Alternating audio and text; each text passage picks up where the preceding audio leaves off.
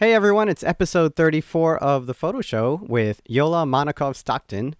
Uh, so th- we're releasing this on Tuesday, November 15th. Uh, Kai, what's coming up? 2016. yes. Uh, well, let's see. Right up the bat, I got to mention that uh, Thomas Roma, who was featured uh, in the first season of the photo show and had a two part episode that you can listen to and comes up frequently on the show. Everyone should know him by now. Uh, Yeah. he has an exhibition up right now at Stephen Kasher Gallery. Uh, which is on 26th Street in Chelsea in Manhattan, and that is uh, called Plato's Dogs Trilogy.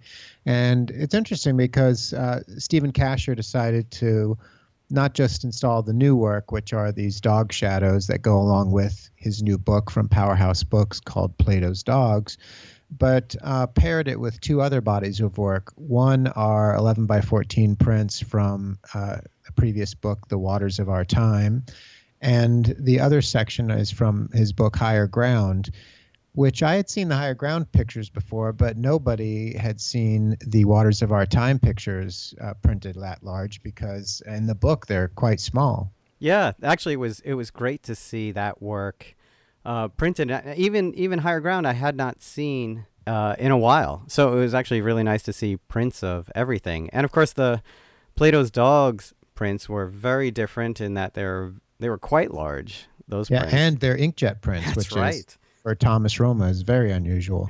so you could see inkjet prints in the front, and you go around this wall, and then there are these gorgeous uh, silver, gelatin silver, silver gelatin prints that uh, he made in his darkroom. And I think the, if I remember correctly, the higher ground ones, because of the range of light, he flashed those with like a magenta light to bring the paper range in and all kinds of crazy stuff. Mhm. But they're, they're they're beautiful. How much longer is that show up for? It's up until December. Twenty third. There you go. Right before right before Christmas. Yeah, Thank so you. that's up till December 23rd. Uh, and then there's a book. There is the book which I mentioned. Yep, Plato's Dogs from Powerhouse. Everyone should order. I think it's forty dollars, and uh, it's beautiful, of course. What else is going on? Uh, at the these are all New York centric things, but at the uh, Museum of the City of New York opening tomorrow, uh, they're doing a number of events, and uh, photographer Joseph Michael Lopez was commissioned to photograph. Uh, pictures of New York, sort of a, an extension of his series Dear New Yorkers, if people know that from being in like a magazine and on his website and other places. So that's coming up. Do you want to talk about pen and brush, Michael?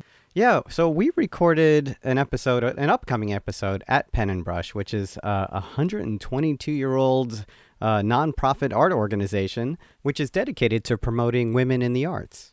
So we spoke to Trisha Wright, who's primarily a painter, and she has an exhibition right now as part of a group exhibition at Pen and Brush, and that is on 29 East 22nd Street.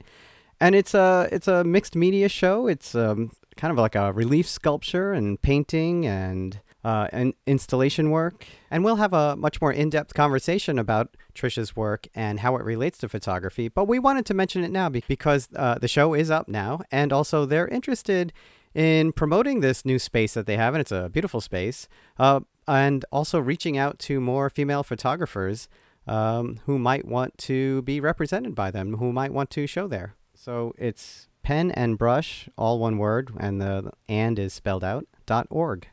Yep. Um, let's see what else is going on. Well, Uh, there's, there's always Patrice Helmar's uh, Marble Hill Camera Club, Camera and Supper Club. Uh, and if you want to know, you know, more about that or how to get involved in that, uh, the best way would be to to probably follow her on Instagram, right? Yeah, or you can go to Facebook and look up the Marble Hill uh, Camera and Supper Club. They've got a page, and then you'd know about when the next one is coming up. And I believe she's starting a mailing list too, but it's mentioned on the Facebook page. Great. Yeah. Uh, another event that's coming up this week, if you're listening to it in time, is uh, on Friday at Transmitter Gallery uh, here in Bushwick, Brooklyn at 7 o'clock. Uh, Stephen Hilger and Thomas Roma will be having a conversation about uh, the work that Stephen has in the show at Transmitter right now and speaking about his book, um, which is one of the five SPQR books called Back of Town. So if you can come out to that, um, Transmitter Gallery is a great space here that uh, Carl Gunhouse and several others uh, started and launched. Mm, oh, I- God, I think it's about two years ago. No, and you'll be there, I imagine. Absolutely. Yeah. So unfortunately, I cannot make it because I am coaching my son's final soccer game of the season. Go, So- Dad. Yeah, I'm very sorry to miss that. Well, uh, before we start talking about this episode, uh, I just wanted to say I was reminded today. I was out with my photo two class, and we uh, took out eight by ten view camera and went out and photographed. And it was a little drizzly and a little this, and uh, we're holding the dark cloth over our head and to stay out of the rain and stay bundled up. But it just reminded me of you know in this age of uh, Instagram and iPhones and everything, it's there's still something about taking out a view camera and looking at the image on a ground glass upside down and that just you know it just brings back all those early magical feelings Yeah, you posted a photo on Instagram for the Columbia Darkroom account, and uh, it's a massive camera. yeah it's insane yeah it's a when i bought my 8 by 10 view camera uh stephen shore told me was it stephen shore oh boy i could get it wrong yeah i think it was stephen shore told me it was going to ruin my life but Yeah. it didn't in the long run All right, so uh, this is an interesting episode with uh, a young artist. I say because she's just about my age, uh, Yola Yola Monakhov Stockton, and uh, Yola has uh, an incredible life story, and uh, you're going to hear that. Uh, uh, Michael and I get a couple of words in edgewise while we sit back and listen to uh, this journey that she went through from, you know, Soviet Union. Yeah, Soviet Union, being in academia uh, for uh, like Italian literature and all these things, then finding photography, becoming a conflict photographer, uh, getting out of that and coming to graduate school. And she has a book out and she's teaching at um, upstate New York. and we Buffalo caught State. Yeah. yeah, Buffalo State or Buff State as she refers to it. and uh, we got to catch her just as she was coming through to speak at Photoville, which is a thing that probably our listeners would have heard of, and uh, specifically talking about photography and education. So um, it's an interesting conversation, and I, I hope everyone enjoys it. Anything you want to add to that, Michael? Yeah, because there is so much to say, and Yola has so many great stories. Uh, it runs a little bit longer than our, our usual episodes, but it is a, a fascinating life story. Without further ado, All right, everyone. Enjoy the show. We'll talk soon.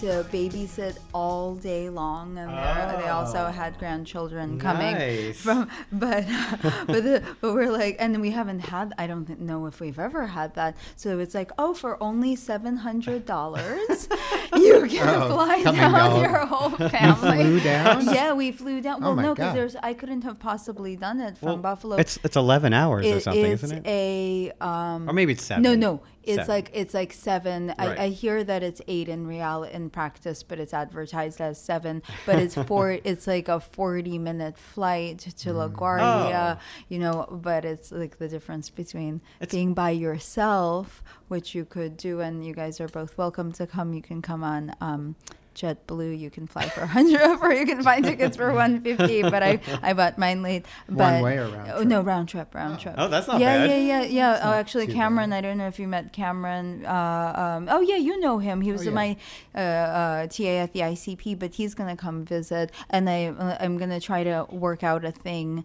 where whoever wants to come visit, who's a photo buddy. First of all, one thing about being in Buffalo. oh yeah, because we were just having $150 yeah, stipend. yeah, because we were having just uh, with another photo buddy chatting and uh, like uh, you know about uh, housing in New York and and they, he was like, how many r- rooms do you have? Bedrooms is your place? And okay, we're renting, but uh, but I was like, I haven't counted the bedrooms. I've only counted the bathrooms. I know there are three bathrooms, but I don't know how many bedrooms there are. So you We get- haven't looked into the West Wing yet. Yeah, That's yeah, right. yeah, It's yeah. So anyone who wants to come, can um you know so everyone's extending this offer gets a bedroom um and uh we'll then i'll organize something for all the students so some kind of like photo conversation sounds like a deal. for all the students yeah, Yeah, and no, that's you- that's you great. And and you you know that's a way of uh, keeping connected, keeping in touch. we'll see if that actually um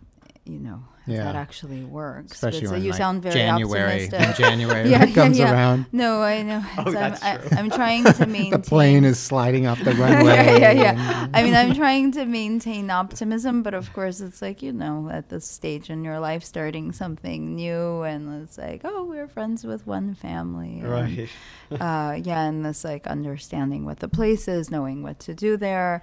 Um, You guys, you guys just moved up in August, right? Oh, we moved. Yeah, at the very yeah, we moved at the very end of July, and then so I'm the head of the photography area, which is kind of cool. Yeah, absolutely. um, I'm sitting at a table with two heads. That's oh, right. Oh, that's right. Yeah. That's right.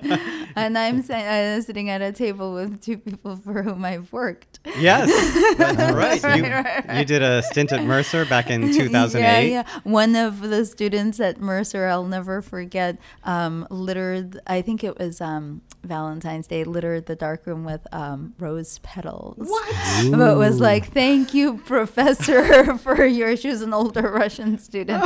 Thank you, professor, for your generosity. This is how I I've feel never about this gotten photo. rose petals. so it was good. It was like, wow. when when you make a difference, you know, every once in a while, someone lets you know you've made a Are you listening, my students? Yeah. yeah, yeah. That, that's kind of, Deadbeats. it's kind of funny because I, I had a an unusual moment. It had nothing to do with the students, but when I the the one semester I taught at Mercer Yeah. Saturday mornings, uh, my mother sent uh, a singing telegram to the dark room. So we were in the middle of photo Oh. one class, and all of a sudden, like learning how to process film, and all of a sudden this guy shows up with a ukulele and Oh starts my singing a song. god! So- I didn't know that was still Yeah. a, a thing. yeah, Wow, is yeah. it too He wrote a little custom song and everything. Wow. Holy So- cow. So, Michael, what's going on? You I haven't don't got know. any special things yet. yeah, clearly, clearly, nobody loves me. That's what it's coming down Yeah. to. How's the program there? How's it going? The program's good. You know, we, w- the whole college was on an enrollment decline past three or four years, uh, but it's all on the upswing now. oh, so it's doing all right. Okay. Yeah. Was it economy related? It was uh, economy related. There's also less uh, students in general. You know, because as a community college, your sort of your enrollment comes from the county, and if the county graduates less students, or they're or the county's Right, getting older, right, there's there's not a lot to draw from. Right, right. But so what made it then be back on the upswing? Uh, yeah, so you know the economy coming back a little Yeah, bit. We yeah, think. Yeah. Uh, we also offer a lot more online programs. Oh, okay. And so we- we're probably drawing from outside the community a bit more. Oh, But to be honest, if anyone knew, Yeah. we would have never gone down probably, Oh, right? I mean, right, right. I mean the idea that we could control Yeah. the enrollment yeah, is yeah, sort of a uh, Oh, a philosophy that's being thrust upon us, but Right. nobody's I don't think anybody's really sure that we have all that much control over the enrollment. Yeah, so part of my mission too at Buffalo State is, you know, then I've been told so many times, oh, there were, we had 80 photography majors. uh, I don't know, like five years ago, and now there are only 40. You know, we have but you know the, for the, you. the funny thing is my predecessor didn't have a lot of photo majors and i almost tripled the number of photo majors that i had Yeah. but then we also lost what's called general education status Yeah. where you could take photo one to to you know transfer as your gen ed credit to Oh, another yeah, college yeah, yeah. and they took the state took that away so i had more majors and far fewer classes Oh, I see. di- yeah, it didn't inter- translate to oh, more right, enrollment. Right, right. There's a whole other way that that works. Yeah. Yeah. yeah. and our provost gave a speech about something like, if only we could have had grandmothers that who were mo- young mothers back then have four children instead of two. Jeez. yeah. all right people get to work Uh, yeah, yeah, yeah.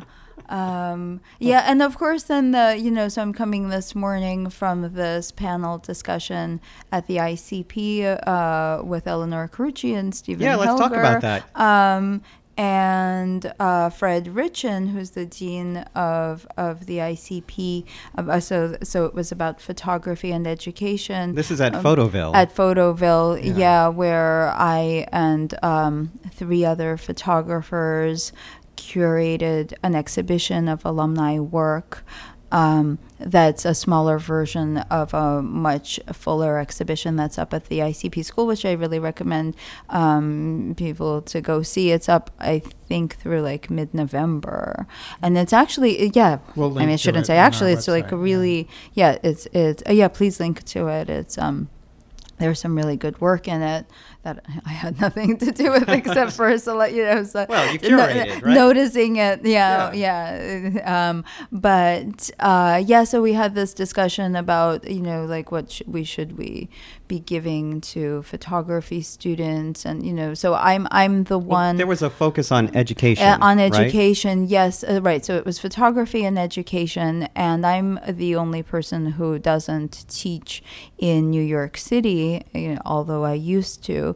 Um, Elinor Carucci was the only one who is not of a, a head because she's uh, you know she teaches at SVA and she participates in the discussions but she can kind of teach her vision and teach you know and do her work. And then Stephen uh, presented um, it, oh, you know, what what was going on at Pratt uh, really well, like all the kinds of things that their initiatives with curatorial and the working students who get to work with um, artists in you know interesting artists who've done books, help the students edit their books, you know, so things that seem uh, uh, really great uh, for the program. And um, yeah, But, and, but and- was it kind of uh, promotional, or was there real critical Oh, no, no, discussion? No, no, no, no. There were there, well, there yeah. So there was critical discussion. So the question it was is one of the questions, of course, is you know, of course, what is photography? How do we define its boundaries? Um, how uh, you know instrumentalized should the teaching of photography be? Yeah, I think this is a subject that comes up at SVA in regard to the market and to trends. You know, this is something that Elinor talked about. Um, yeah, I mean, we just by the time we got to the substantive things, it was time, time, time to end. And and Fred was um, was talking about um, the fact that he, um, you know, thinks that photography uh, if I can paraphrase him, has not evolved as much as it could have evolved because of you know of, uh, over the last I don't know like fifty or more years because of certain people's en- entrenched positions, but to kind of respond to questions of how. Um, or rather, I should say, photography education hasn't hasn't evolved to ke- keep up with how photography is used in, for instance, social media. You know, like like think about the the, uh, the Hughes didn't mention this specifically today, but this was I think in one of his articles about um, you know like pol- police brutality. That you know they're like like you know oh yesterday in the New York Times they're like calling for the video of the Charlotte shooting to be released.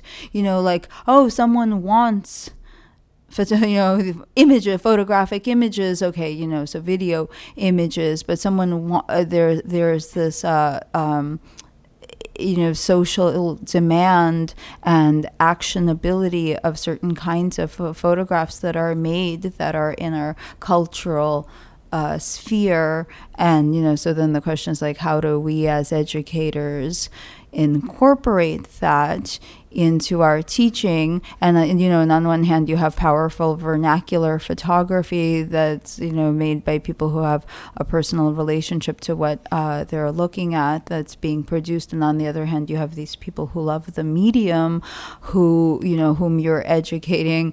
But how do you like i don't think this question really got answered. Like how how do you teach in um in the landscape where photography plays these other kinds of roles Um, so that that's that's one thing. And then someone asked an interest from the audience asked an interesting question, which was about um, educating the um, viewer of photography um, rather than educating the photography students. Like that, sometimes oftentimes okay. So you talk about photographic liter- visual literacy, and and you give that to your students, but then they're uh, out in the world in which. Uh, the world is not photographically literate Yeah. and and then someone made a comment so then we were walking around photoville afterward and someone made a, a comment oh maybe it was jonathan like oh how many photographs did you see of someone jumping over water like there are certain things The that decisive moment. yeah that that then become these you know trafficking and yeah trafficking in some form of cliche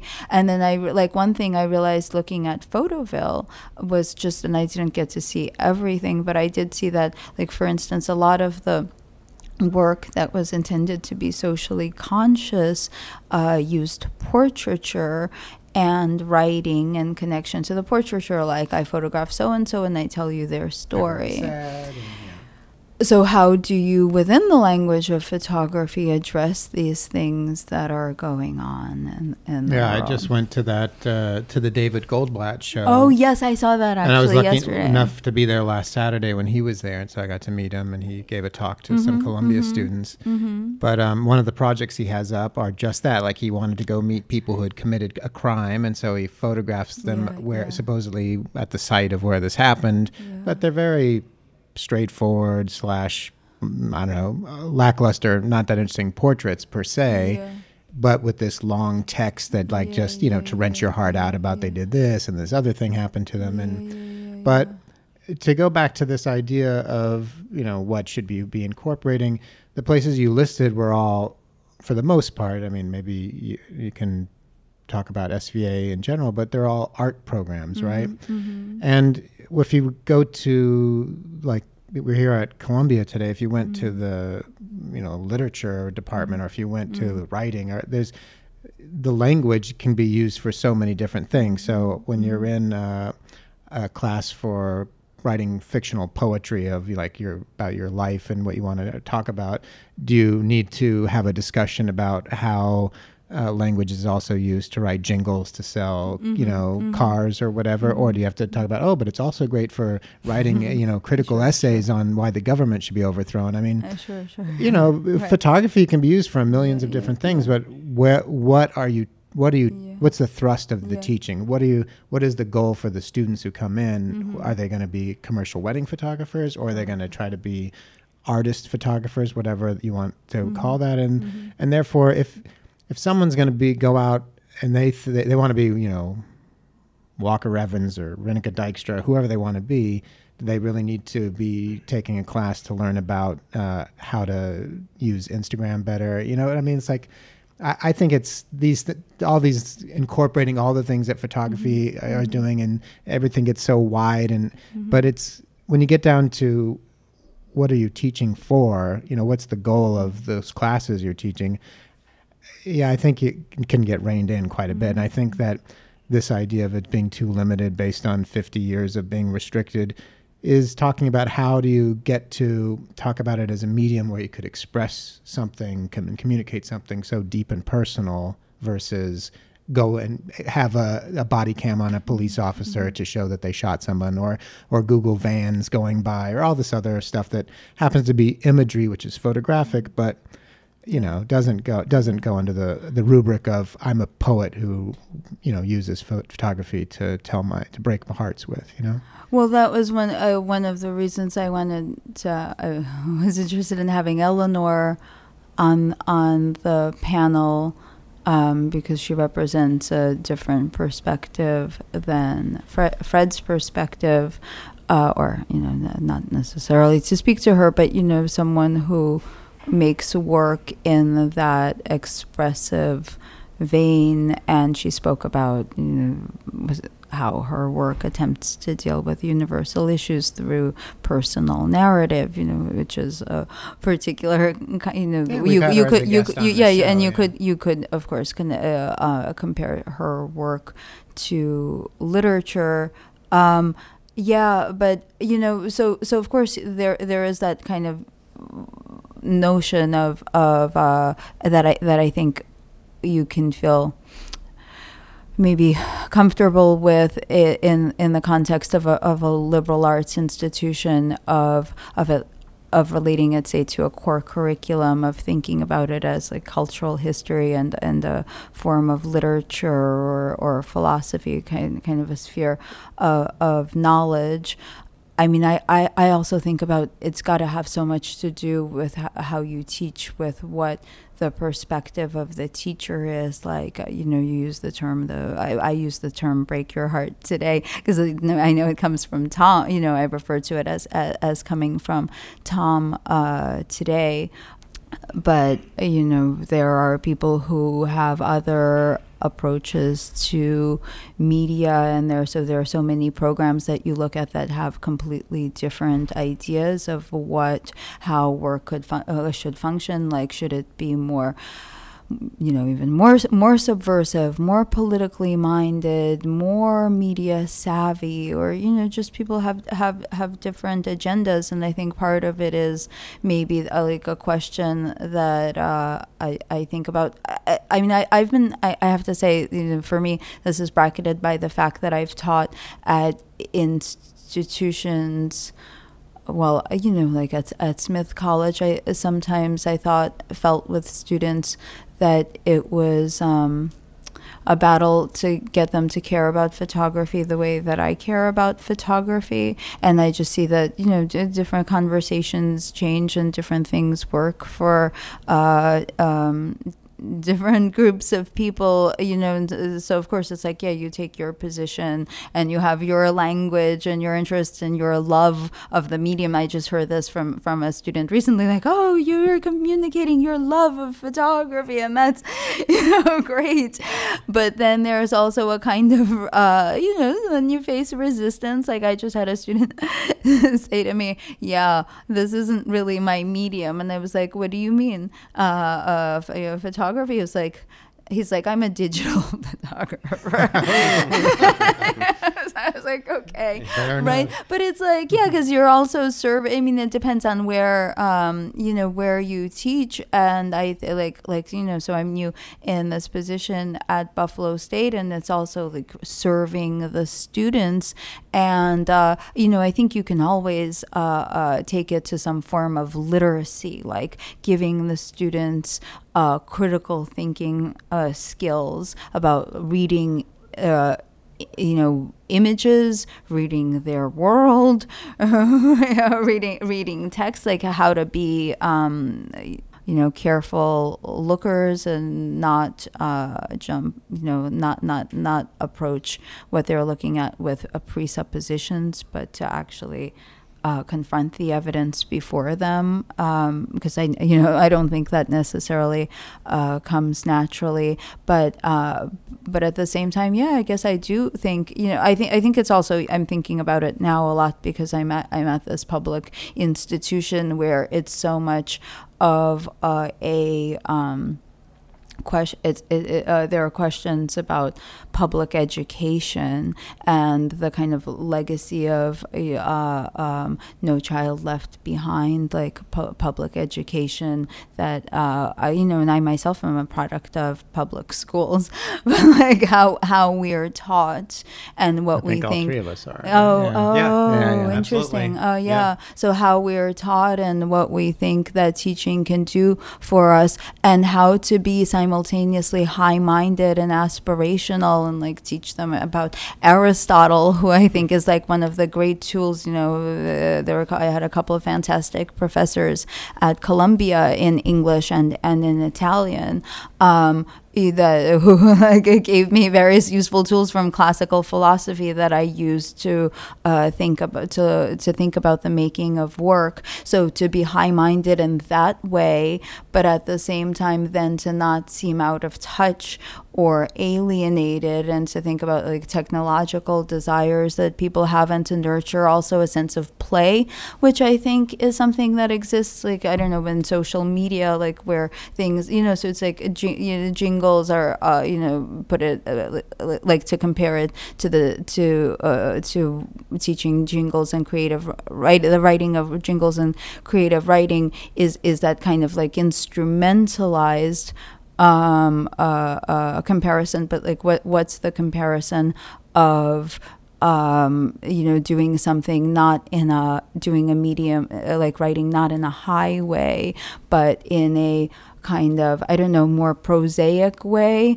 but you know I, I sort of also, believe uh, somehow that the pros- prosaic vernacular use, of course, like we you know there's so much vernacular photography I that mean, we you- respond to. You started started to talk about. it. I just want to get back to it Yeah. before we get too far away. is yeah, The conversation you were having has to be contextualized to the audience you had at the time. This whole giant photoville, Mm-hmm. Yeah, yeah. right? Um, and also, you're you were mostly, um, you know, talking about programs where there is a, this concentration in, uh, in fine art, Mm-hmm, right? In fine art photography. Um, and so that's the conversation you needed to have then with Right, them. But. I can tell you if if I started Right. a conversation from Mercer County Community Uh, College about the right. importance of photographic education, Uh, we would be starting in a completely different Right, place exactly. into the the value of uh, students getting a job and the Right, and the right. the ability of um, whether or not you know you have a classroom full of college level students or a classroom full of pre college level students Right, and right. Out- and how and do you outcomes. how do you yeah outcomes how do you reach how do you reach students uh, in this uh, sort of high aspirational way who Right. oh, can't really write a paragraph right, yet Right, and that's something too that I've confronted. I, I started doing something recently with uh, the as soon as students come in, having them uh, write about a photograph with uh, just a tiny bit of prompting to see how they like to measure them as they come in, uh, and the kind of language that they have, and what, uh, for instance. A lot of students uh, refer to contrast, Right. but how like the composition. I don't know what that no, means. no, but- I, I didn't have com- I didn't really have a composition, uh, but I did. say- Yeah, so how they express themselves, and then you realize, like, oh, okay, part of what we need to do is to work also on writing, right? So then that's a huge thing about how to, you know, uh, create an argument about something. Yeah, so it- it kind of gets folded into the whole educational agenda, and yeah, and there's you know the kind of socially minded aspirations that I, you know, that that I feel strongly, and then and then you know I also have have this idea that you kind of if you're from the working class, uh, you deserve a classical education. I have a somewhat like silly idea that if you, um, uh, maybe it's a, like the Soviet in me, that uh, if, if you're of the people, you should be reading like great literature and uh, and uh, kind of being opened up to the potential of you know kind of uh, your your desire, you know your place in a kind of a you know national fate. but person. you also Yeah. Your career in a very kind of working class photojournalist yeah, style of yeah, photography yeah, yeah. I didn't, and I still always think about that. My first critique here in this building when I did my MO, started the MFA program, was with Kara Walker, and yeah, so that's why I always remember that with my students too. Like you know, just be generous as you remember. Like I remember the um uh, my my own path that even after having studied Italian literature and you know and then gone off as a as a photojournalist. When I came back here and I showed my slides and uh, they were photographs from Russia to Kara Walker and that I like the only thing that I knew how to say w- was about place so I was like and this is in the Ural Mountains you know and this one you know I believe I, I believe that's F16, but it might have been F11. no, but in photojournalism, they were always like, The caption. "Oh, yeah, Yeah. that." Well, you know, well, the caption is more for the reader. That's like kind kind of that was But you were you were talking about the experience and where you were. Uh, yeah, and- where yeah. you were, like, oh yeah, and uh, I mean, and photojournalists with each other talk about like how cool it was the play you got, Right. Like, oh wow, the Newsweek gave you two pages. That's really sweet. So how many days are they keeping you on?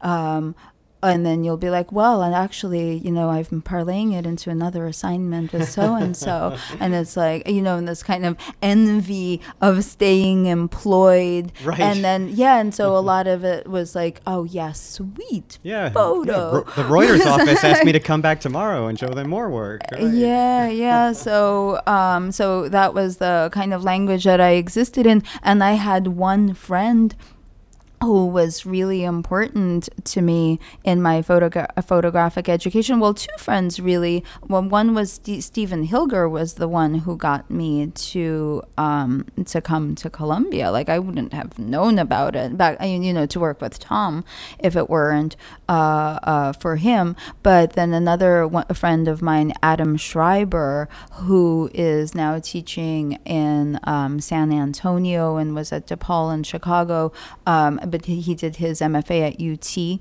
Uh, uh, Austin, we were living together in um, Red Hook, and uh, and I would uh, kind of and he was f- from an art background, like he'd gotten a BFA, whereas I I never took a single uh, art class as an undergrad, and um, and he- I dragged him to these photojournalist parties, and one time and he was working with with a Deardorff, I think, and uh, photographing uninhabitable spaces under construction, uh, these kinds of things. He was very influenced by I think Robert Adams at the time, and uh, and he would show his work to these photo photojournalists. And I remember one time someone was like, "You need, you know what your photos need? They need more heads in them. I'm like you need hands coming into the frame. You need heads." it was like, but that, uh, and I didn't know like that there. Was, so I remember the first time he said to me something like, "Oh, so and so photographs the landscape." Like one of his teachers, I was like, "Landscape? Like that's gotta be the worst. like that's kind of the most boring." Like I just didn't know. You so you have to kind of nurture this sense, uh, this uh, taste and sensitivity. Yeah, I talk to my students about that too. About like you know, like how how do you acquire a taste for something? Like you think you like something because you know you've been conditioned uh, to like it. Yeah, so I think it's really because of him and then and then and then Stephen Hilger that I started to know that there was this other world. Like I just really didn't know it, and I entered into photojournalism somewhat uh, by happenstance. Also, Well, let's do let's let's do that. Let's go back. So you're you're born in Moscow. Yes. And how long were you in the former Soviet Union? Um, until I was just shy of seven, and then we, my parents applied to leave uh, the Soviet Union. Uh, I think when I was around four, and then it took a lot, uh, three years to get permission, and then we left when I was just shy of seven, and then I followed a very typical path of called the Roman dropout path, in which you get a visa to go to Israel, uh, an exit, so it's an Israeli exit visa. Then you fly to um, uh, Vienna for three days and you stay behind bars. Like I really remember it as some kind of camp, internment camp, stay behind bars in some complex. And then you go to Italy and then you spend a certain amount of time in Italy, which in our case was two. Uh, two months and that's where I turned seven and then we followed on to New York City and were greeted by a Jewish organization you know for expatriated Russians here and what? So what did your parents do? What? uh, my father worked for the Oceanographic Institute in Moscow um, so he was an oceanographer but he wasn't was gonna say in Moscow. yeah, yeah, yeah, yeah, I know in Moscow where there's no, there's the, yeah, the Moscow Oh, the River. nice view of the ocean. Yeah, yeah, yeah, yeah. So it had been his, well, so he he had had a lifetime fantasy of, uh, you know, traveling the seas, and he got to go to Cuba when I was little. Actually, I think about, I thought about that with having small children at home. He spent a year in Cuba when I was little doing research, and uh, and then then he had this kind of wanderlust. So that was part of the reason that he wanted to go. And my mother was trained as an engineer, which isn't quite the same level as what an engineer is in, in, in the United States, but she had been artistically inclined as a young girl, but that hadn't been allowed to pursue it. Um, and so she was forced into the sciences and didn't like didn't like it and um, and then basically never never really worked. Oh. So, so when they got here, your mother didn't work, and what did your father end up doing? Uh, my father uh, um, took a train to Columbia University and walked into Low Library. And while he was doing this, my grandmother was on her knees uh, back in Moscow with, next to her sister praying for him.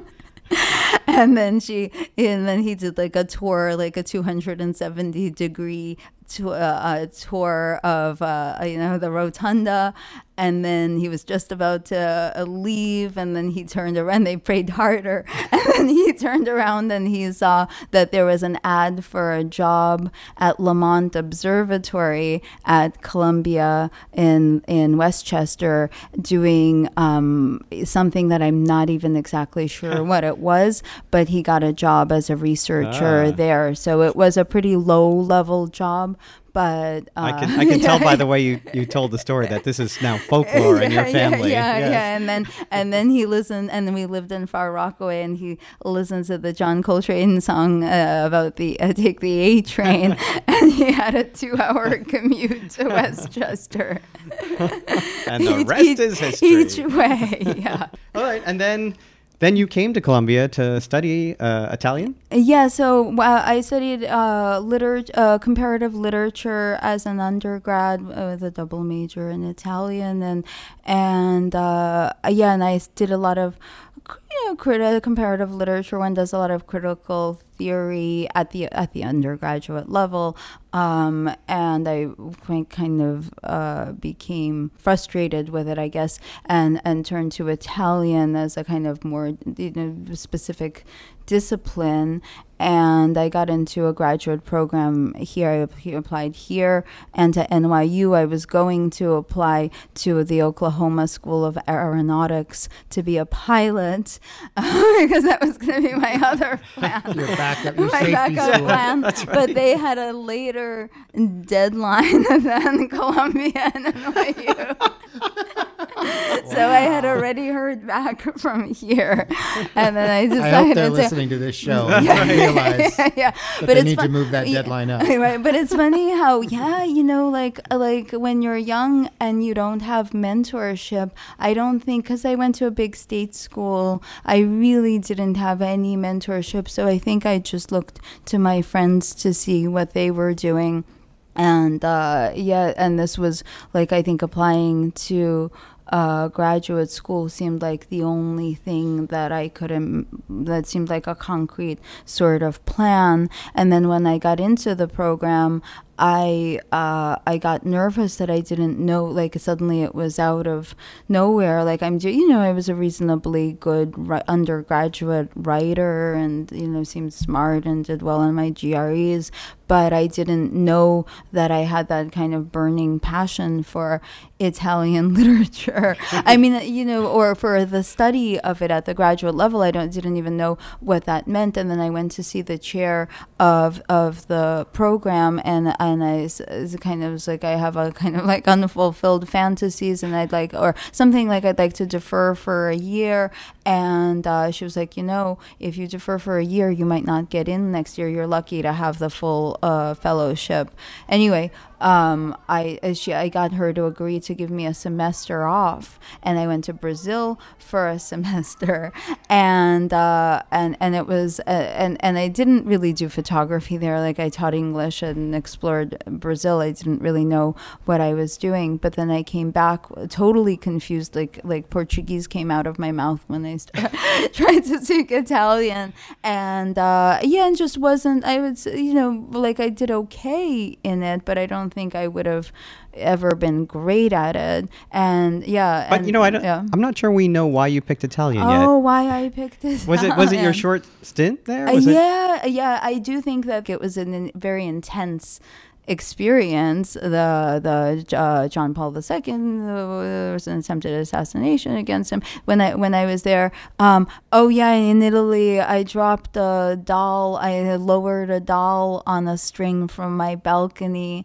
Um, on, and, and then the string broke and the doll fell and then I had to climb over a fence to retrieve the doll and some Italian woman with long long nails uh, you know took me by the arm and like pierced me in a way that I've never forgotten yeah so I think it was like the first sight of uh, I don't know the free world sound, sounds ridiculous but like uh, No, Italy doesn't. Italy Yeah. is such a feast for the senses so that I think it, it stayed with me. I studied Italian in high school. Uh, yeah, and, and and I just didn't know, like you know, a lot of people your- your- don't know your how, to, how to choose. No, but it's like, Behind the from the be coming from behind the curtain in but a way, I think right? someone could have prodded me in some other direction, and I could have done something di- different. Like you just, it just kind of is like, oh, you can go. You're studying literature. You're it's kind of inter- you know, you're interested in reading books. I mean, I also I wrote for the college paper as an undergrad, and I and I did photography, but I was interested in writing. You know, yeah. So I thought that it was kind of a way to continue forward. Like, uh, yeah, it, it, it was really like the only path besides the aeronautics school that that I knew of or like when then I went to Brazil to teach English like like I just didn't know how how to move forward and I had never thought so that between your undergrad and your masters of arts, you went to Brazil. Is that yeah, you, yeah, okay. yeah, yeah. right. Um, That one masters of art. Yeah. yeah. the one semester. Oh, and I did photography. So you know, I happened to live in as in when I was a junior studying abroad in Italy. I happened to live with Lynsey Addario. She's quite famous as she just uh, uh, um, had her book optioned, I think, by Steven Spielberg for a movie starring Jennifer Lawrence. Um, in the, her memoir of being a photojournalist. She's a very, Oh. very successful photojournalist. You should interview her. Um, Sure. that uh, and she you know she works a lot for the New York Times magazine but she was my roommate in uh, in Bologna. Like we were the two photographers and and uh, she went went on this path. And and I and I was into photography too when I was uh, in in college. Like I, I did photography for the newspaper. Oh I just started photography in high school at Bronx Science. I worked in the dark room. Like I was an introverted teenager. I didn't go to lunch. I went to the dark room and I listened to the Smiths. And I printed five by seven uh, photographs on resin coated paper I was really into it Yeah. um, but then I didn't know. I don't know why I never took a photo class in in college, except that I or I think it wasn't open to non art majors, and I never wanted to take drawing. I don't know. Like you know, it's always when uh, you you know thinks back on youth, like all those things. Like oh, if one had been like more strategic or smarter. And by the way, when I was at Columbia in um, the Italian program, I took several classes at Teachers College and Tom started the program at Columbia before I left the Italian because he ah. started it I think in 96 and I was in the Italian program until 98 and why didn't I take try to take photo 1 I didn't know about it. Like late towards the very end I knew a guy one of his former students who had taken it. But like I think if I had take taken Tom's photo 1 class I probably never would have gone into photojournalism. Like I would have been disabused. But but I didn't. Like I never I never had mentorship. But you did have um, some some amazing experiences as a photojournalist, right? You and, and I mean you worked for the Daily News Trust for uh, the Trust for Public Land, and but then you also were published in many Yeah, magazines yeah, and, yeah. and and and so talk talk a little bit about you know what you uh, what you were doing then. Uh, okay, so um uh, yeah, I went. Well, it's let's see. It started with uh, I I worked for the Daily News um, for about a year as a permanent freelancer um, in 1999. I got the reason I got that. So the first thing that I did was I took a class at the ICP when I was still a student in Italian. Uh, I took two classes. One was with Lauren Greenfield, and it was like a develop a project sort of class. And I photographed Russian immigrants in New York City, and they were kind of glitzy and fashionable. And based on that work, I got uh, I started photographing on assignment for Time Out New York. So like things started kind of moving very uh, very quickly. But but then I uh, you know it's like too too long to go into everything. But uh, I suddenly got this bug. Oh, okay. There's one one other important moment. I w- I was um uh, uh, some someone who is a friend, uh, mentor of a friend of mine, connected me with an assistantship, like an internship type of thing for a female photojournalist. I don't think she's active anymore. Her name is Rachel Cobb, uh, but she used was she used to jet around the world on assignment for all kinds of magazines, and I was you know she had a studio on Twenty Third Street, the block that was just just had the bomb uh, planted there and uh, you know, and, and I would help her sleeve negatives or whatever, and she's like a really beautiful big uh, spread with with a dark room in her home. And uh, one day the BBC, so I was I had been studying Italian literature at this point, and one day the BBC was on, and there was a riot going on in something in Indonesia where people at Jakarta, people were like running through the street, and it was like scary and seemed dangerous. And Rachel said, God, I'm really pissed off that I'm not in Indonesia right now. I was like, oh, that's such a radical concept. Like, it struck me as so, so um, sexy. Like, everyone is upset. It's really dangerous. Uh, um, you know, people might w- be wishing to flee, but you wish you were there to photograph it. And I remember that. Um, when I was in junior high school, I had seen a little film clip that really stayed with me, like, you know, in terms of like, you know, mentorship. This was probably one of the moments of mentorship in my life was that, that uh, there was something in black and white. I don't remember if it was like from around the time of the um, world, a Second World War, uh, or, or if it was older than that, but someone, uh, there was some kind of European uh, uh, uh, riot uh, situation going on or or like clou- uh, crowds were being pushed. And there was uh, like one cin- cinematographer had uh, obviously photographed another one. So so someone there was a shot of a guy sitting on a building with it must have been older than the second world war with like a reel to reel uh, filming what was happening. And i was like oh okay so there's someone it, it, that was the first time it occurred to me that whenever you see something like images of what there is in the world there's someone who's bringing them to you There's a photographer. There's a videographer. Yeah, there's yeah. a filmmaker. And I was yeah. like, oh, that's so into play that, and everyone's so upset who's running around on the ground. And there's this person who's not. There's this person who's witnessing and recording.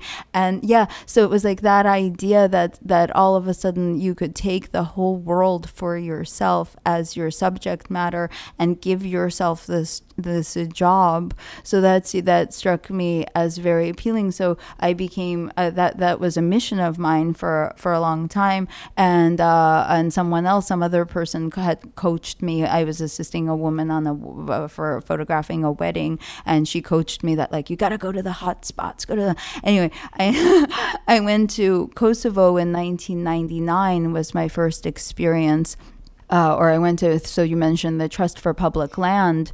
Uh, another person I, I think would be really fun for you guys to speak to is Alan Chin, was a, a photographer I lived with in Red Hook, was. Um, he was working and he was nominated for the Pulitzer Prize photographing in Kosovo. Like uh, this is uh, around the time that uh, just before the NATO bombing of Serbia happened, and uh, it was this kind of moment of a surge of interest in photojournalism. And someone I knew at Columbia had were used to hire him for the Trust uh, for Public Land. So he used to do like uh, photograph community gardens in New York City, and then he was was living in, in Macedonia.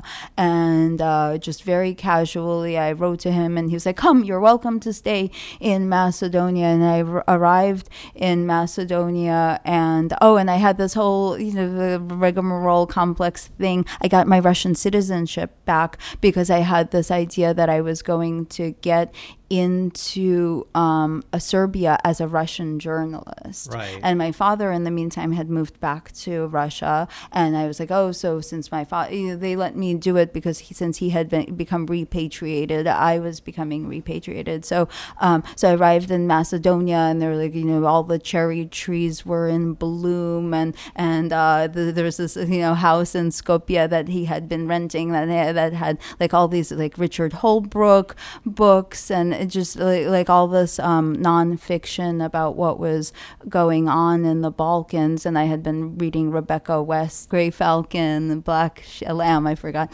the title, and Robert Kaplan. Anyway, there was all these dis- the discussions about, you know, humanitarian intervention, like how, you know, how, uh, what do we do in the face of tragedy as, you know, kind of like, like what should the American government be doing?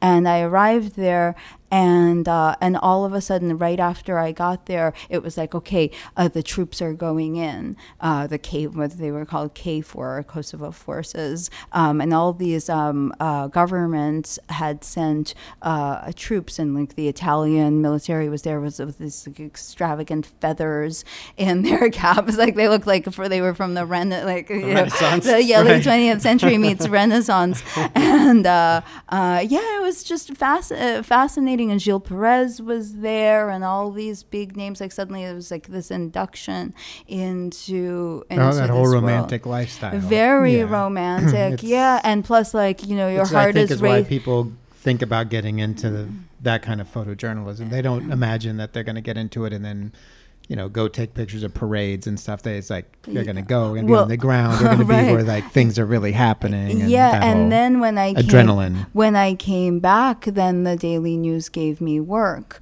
and so then of course then it was like, do you have a shot of him from the waist up? You know, like instead Yeah. of whatever you're trying to do. And then I went back on my, you know, so I did it with the Daily News for a year, and then I went back uh, on my. Uh, own to Afghanistan before the fall of the Taliban. Uh, uh, then I I can't re- remember the whole, the whole chronology now, but basically like I somehow inserted myself into this world of getting assignments. You know, first you cajole and then you cajole cajole some more, and then you start getting assignments, and then you're on the ground, and sometimes the assignments work out well, and you build relationships with editors. I mean, I think this is all And most of these were after 9/11, right? No, no, no. It well, this was bef- well, this was before. No, it started before 9/11. Oh, okay. So I omitted the part uh, before we get to 9 9/11. There's the part in which then I decided to move to Israel. Um, in 2000 and did this long tour of the Middle East and then had an assignment in Russia to photograph for an Italian travel guide to Russia and then was coming back to, uh, had just moved to Jerusalem and was and came back to Jerusalem the day after Ariel Sharon had visited the Al-Aqsa Mosque and and, set and- everything and, off, yeah and right. huge conflagration beginning of the Al-Aqsa Intifada The be- again yeah, the second Intifada. Exactly. And then I came back, and again, all the world press were there, and it was like so, you know, alive and a buzz. And uh, and I spent several months, uh, um, probably no, maybe maybe to be to be uh, truthful about it, maybe it was le- I can't remember if That's it was okay. no no right. it was probably like less than two months in in actual uh, oh no maybe it was three months okay but okay so i spent some months photographing working kind of working so hard for so little reward trying to inch my way in um, with a reuters editors who didn't treat me very well. And Was then that the Jerusalem office? uh, that was the Jerusalem yeah. office. they, I do they know. had that reputation. Oh, Yes. right, right, right. Yeah. They had people they wanted to use, and that was And pretty then, much yeah, it. and there were a lot of Palestinian photographers Mm-hmm. who, you know, and yeah, everyone was remunerated badly, uh, Mm-hmm. badly, and then there were a couple of people who were the staff people, but who were also played the role of, of being the photo editors for the stringers. So one thing I didn't mention about um, Kosovo was that then there was a photographer named Yunghi Kim who was a very, you know, important uh, uh, photojournalist in her time who. Um, uh, uh, took me under her wing when we were in Kosovo together, and we became close. And then she had a relationship with a with an Amsterdam-based AP fireman type photographer, and uh, and so he kind of took pity on me that I was like I'd moved to Jerusalem. I was being treated badly by Reuters. You, know, here we'll help you out. We'll give you a gig at the AP. We think it's gonna work. So they gave me the gig, and that very same day that I started, I was shot by an Israeli soldier. Um, She doesn't mean shot as in shot with a camera. she means shot with a gun. Yeah. I was shot with an M16. I see now I'm forgetting everything. Like, was it an M6? I think maybe it was an M6, M6 or M16 rifle, but it was of a gauge that is, you know, approximately the that you can't see my thumb, but approximately of that uh, diameter. And uh, I you know, almost certainly should have died and had the whole experience of being taken to the hospital in uh, the West Bank, where like I had just photographed a couple of days ago, where all the Palestinian, you know, they call it the Palestinian carry, when you know four people grabbed your two legs and two arms, and yeah, so so I went through all of that, and then uh, you know miraculously survived, or not miraculously, you know, but got got quite good medical treatment then on the Israeli side. Yeah, so that was November of 2000, November 11th of 2000 that that happened. And after that, I recuperated in Israel for three months. And then I recuperated a little more in the United States. I came back as like a huge failure. Like, oh, so I heard you got shot in the, I'm not going to say the word that one of my friends used, which is uh, A R, crude R, term. R-rated. Crude term of R- art. Pudenda would be the non-R-rated Yes. translation. And uh, and then I So that made you a failure because well, you, yeah, well, you didn't yeah, dodge yeah. the bullet. Even my uncle from uh, my my grandmother's brother was like, "Oh, I liberated Berlin. I made my way from Moscow to Berlin, and quote unquote liberated it, and I never got shot." Wow, that's a, But that's um, a pretty high bar being set yeah, there. yeah, Yeah. yeah, yeah. um, but oh, he had their photography plays a role in that also. He got photographed by with next to the lucky number twenty one with with his entire uh, cadre uh, of uh, soldiers. And none of them were killed, and I Hmm. think the chance of being killed was like fifty percent. But they have, so they have in my family archive the lucky photograph So there. yeah, yeah, yeah. But um, yeah, so so then I finagled my way, you know, talked my way into a Getty Images assignment, and was back. So within six months of being uh, shot, was maybe just uh, over, but on my birthday, I full, uh, you know, so in June, uh, after being shot in, uh, the previous November, I flew to Iran to photograph the Iranian election for Getty Images, and so then it kind of continued on. So all that magazine stuff happened after. Then September 11th happened, and then I went to Pakistan.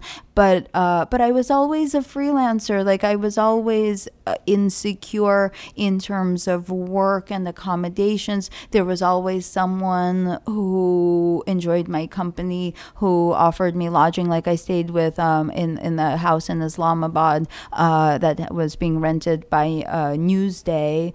Um, uh, by a guy named Ed Gargan, uh, uh, who who's uh, based in China. Um, but you know, like, oh, we have a big house, come stay, uh, right? So there was often that kind of dynamic at play, and then and then I got assignments, but it was it was always a very very precarious lifestyle. And then I and then when Iraq happened, I uh, went to Iraq, and I had a good girlfriend who was a comrade in arms. She was a, a writer, Alana Azernoy was her name, and we we were you know spent a long time in Jordan together, and there was this kind of drumbeat for the Iraq War. Like even when I was leaving Afghanistan, people were like, "See you in Iraq," before it was even ever announced. Yeah. People knew it was coming, and uh, But and- by the way, yeah. You get shot in the pelvic region, let's Yeah, say. yeah. Could have crippled you, could have Oh, could it have did could have killed me. you. And you went back and continued to Yeah. work. I just felt today at Photoville. I I'm wearing high uh, heeled shoes, but which I couldn't do for because I wore a, a brace, an ankle foot orthotic for five years. But I just tripped today on a cobblestone because like I am, I have a Because of the dropped you foot. walk, I have a dropped foot. Yeah, um, and I have shrapnel in my in my hip. Yeah, but I went back yeah because i think i went back because i didn't want to be a failure Well, yes, right. I must liberate Berlin. but it's also like uh, what do you do like how do you know what to do when this is what you've been doing Sure. But I would think, though, in that world, I mean, even when you're talking about the struggles, there's still like you, the camaraderie of that, you know, Mm-hmm. of all these people. Like, oh, see you, see you next year, and the next Mm-hmm. conflict and everything, and and there must be a little bit of. Uh, I mean, I remember hearing when uh, you hear when different photojournalists get shot, Yeah, and then yeah, they go yeah, back, and there's a little bit of like. Ah, you know, like you're, Right, you've, like, yeah. you've gotten your first, you know, your Yeah, first yeah, badge of yeah, honor yeah, or something yeah, because you took a bullet and Yeah. kept going. Well. Robert Capa stepped course, on a landmine, and you know, towards the end of his career in Well, Indochina. that was the end of his career, wasn't Oh, it? Oh, right, right. No, but I mean, he was at that point. I think he was winding down. I remember okay. reading somewhere that he was winding down, and it was like, oh, okay, Indochina, all right, fine, you know. And then, and then it happened. Yeah, yeah. So sorry, Kai, you but were I mean, saying. When you you know when you guys are hanging out around the campfire, I mean, Yeah. that being shot, I mean, it must have a little bit of. Uh, did that Give you a not, little bit of a cred. Yeah, a little bit of cred. Didn't did it not give you cred amongst those people? Or someone was like, oh. Is she I th- she can still walk. Oh, then it's not a story. oh man, a Um, Yeah, no. I, I so no, I suppose I suppose it gave me cred, but I really think the thing that gives you cred, which maybe translates to all forms of photography or, or art making, is to be doing it. You know, so kind of like you're there, you're you may you show your face, you find a way to make it work, you have an assignment, you have a mission, you're involved in something. So there's like that sense of I mean, I know like I completely understand all the stories about PTSD in soldiers who've returned who feel completely unmoored because there's such a sense of mission to it, whether it's like simply documenting or but I think like a lot of people feel devoted to a particular story or a particular region, kind of like I want to really see what happens to um I, now I'm- now I'm thinking of the Uyghur the people, the other uh, the Hazara people of Afghanistan or something like you people you get involved in some set of circumstances and uh, some sense of that your story is somehow rel related to this story. Like like I read the I don't know if you've ever familiar with the book by Peter Hopkirk called The Great Game. It's like one of the amazing page turners uh, historical accounts of the uh, competition for access to India between the Soviet Empire and the British Empire, but all the intrigues that went on. But it's like there's some kind of sense of mission that that you take upon yourself of uh, uh, like something historical. Like I think a lot of people who who enlist have some connection to like the American narrative in this way. So I think yeah, I felt that connection to the stories and and to you know like like there's some, I I was just thinking today that like about the a, a formulation and I don't know if it's correct but that is there an inverse proportionality between your reach and your autonomy. So, like when I was working in Afghanistan or like later, say in Jordan, um, I was, you know, like I photographed heads of state. Um, I was involved in major historical moments and decisions and with like very, very elite, powerful players in government and, and military life. And, uh, and so there was all that reach that uh, that I had, and and at the same time, the what I did with it, like of course now later on, I reflected. I was like, God, Jesus, I just squandered all this opportunity. Like if only I had had a photographic education before, I could have done much more interesting work, like much smarter work. And instead, I just responded to the moment, to the exigencies of the situation or the media market, and I just did what I thought I was supposed to do. And then later on, I got educated, and I was like, oh, with photography, you could do all these interesting things. But then suddenly, I was in the confined and cloistered Right. world. no longer with that access. Yeah, Right. so as yeah, so there is the kind of seduction of, of that access, but then what do you do? You know, like I think with soldiers, it's like, oh, you follow the chain of command. Like you take this mission on for yourself, and there's a, a nobility in that, and uh, uh, like a rigor to uh, not really being free in your in your actions. So uh, yeah, so you know now all that is gone, and I, I you know I don't like I don't romanticize it. I'm quite critical of myself. I mean there are things uh, you know we haven't even gone into, but I think like I acted badly at certain things, or like I made a negative contribution in certain situations as a photojournalist. Like it wasn't it wasn't uh, heroic at all, and and that's part of part of that awareness on my part was why I left it. Yeah, No, yeah. There's there's a lot of there's a lot of crazy stuff that goes on when you're out in that those sort of combat zones or even Mm-hmm. semi-combat zones, and um, you do get swept up in moments while you're there, and Mm-hmm. then you do get swept up with with the need to get a certain photograph to make a certain Mm-hmm. Yeah, photograph, yeah, and yeah, yeah, there's uh, some bad things happen out there too. Yeah, yeah, yeah, yeah. There was a woman uh, who was working for Reuters who was driving uh, an ar- uh, I think uh, maybe it was an armored vehicle or just some kind of jeep in uh, southern Iraq, and and all these kids were always swarming around the journalists wanting bottles of water, and uh, the kid ran into her path, and she hit him unintentionally, and then I followed the crowd after into the hospital and he was brain dead and he was like 10 years old. And it was like okay well you know unintended things happen when when when you're there. But it's also like i realized when i was working in iraq uh, i had there were, i had a couple of bad experiences. Like it was very very dangerous and palpably so. Um, and like there was I was in an attempted carjacking um, uh, that and then I was another in another situation where there was a road rage like my driver had possibly cut off another driver and uh, someone from the other vehicle uh, shot at us.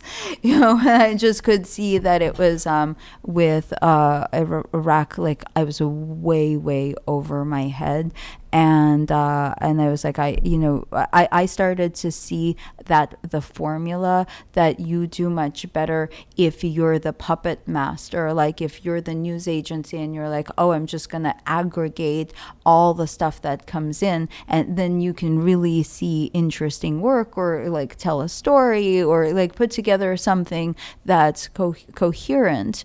And uh, if you're just the, the player at ground level and like so you know and you're a woman someone's like grabbing your butt constantly and uh, and you're fighting for an assignment and you don't really speak the language you know and you don't know what you're doing there that like maybe it's not like maybe it makes sense to stop. So yeah so i had that experience and but even then after that like i then i was in russia for a long time working for the new york times not for a long time but i don't know maybe like a year doing lots of uh, photo assignments for the new york times but that's when it was in russia that i started to like really think about oh okay what is photography and how can i use it for myself? A complete because I had never up until then it had been uh, since I had started photojournalism, I hadn't taken a photo for myself, hardly, you know. Mm-hmm. Yeah. And that's when I started to think about this like notion of like a personal Is, is project. that when you you come back and start shooting for the New Yorker then? No, that uh, the New Yorker happened later. That the New Yorker happened when I was halfway through my MFA program Yeah, at I was about to say. So Yeah. when I met you in 2006, I actually met you briefly in 2005, but uh, when you were applying to the program. But Uh-huh. uh, when I really met you in 2006, yeah. when we were in Yeah, graduate school yeah, together, you were still in this transitional moment Oh, of yeah. you were, you know, doing stuff for the New Yorker and sometimes even flying. I remember, didn't you fly somewhere to do like a Oh, mushroom oh, assignment yeah, somewhere? Yeah, to and, like- Oregon. that was really fun, um, but difficult. Um, yeah, I think of that as being after the. For me, for my sense of it, was after the transitional moment because the transition. I transitional don't mean transition moment. away from photojournalism. I just meant more of like Yeah. you're you were still doing what I would call commercial work, work for assignment. Yeah, yeah. You know, you weren't you were even though you were working making photographs for yourself, Yeah, you were yeah. still a little Yeah, bit part of that yeah, world. Like yeah. we mentioned Elinor Yeah, Carucci yeah, earlier. yeah, She's yeah, doing yeah. that just to this day, right? Yeah. So, and I remember you like on the fifth floor, we used to have the color processor up Yeah. there, and sometimes you'd be like running stuff through that you had to get down to the New Yorker Yeah, or yeah, yeah, um, yeah. or having to think about is uh, this photograph going to please you know the picture editor there Yeah, and yeah. and and the or feedback the editor in chief. yeah and the feedback you would get about like oh i remember you i remember specifically one night when you know normally during crit- monday night crits people up there they're talking about oh you know what did carol walker say when you came in your studio yeah, and you were telling me a story about you know the when you were doing trying to do the photographs for going on about town in the new yorker that uh they were telling you like, oh, you need to get the angles need to be more interesting, or it needs to be more energized, or this like, and you were like trying to figure out how you were going to Yeah, yeah, make yeah. those kind of Oh, yeah. exciting photographs that would please them, yeah. Which is yeah, yeah, you know yeah. part of the the deal of that, right? Uh, well, you know, I, I did uh, I I occasionally still do assignments, uh, but it's been a while, you know, since I've had kids and I've lived in Massachusetts. They've been uh, uh, rarer, much rarer. I did, but I did one for Marie Claire with like fa- you know fashion uh, story. Um, so it's not that I'm uh, averse to assignments or kind of think somehow I've ideologically swung in a different direction because I think just I don't know somehow like pragmatically if an assignment can, comes along uh why not? Because like I have to say there's like a lot of hustle outside of uh, you know in addition to teaching that I um uh participate in because it's, it's just like it's hard, you know hard hard to pay the child care child hard to pay the child care center and the um, student loan you know, center.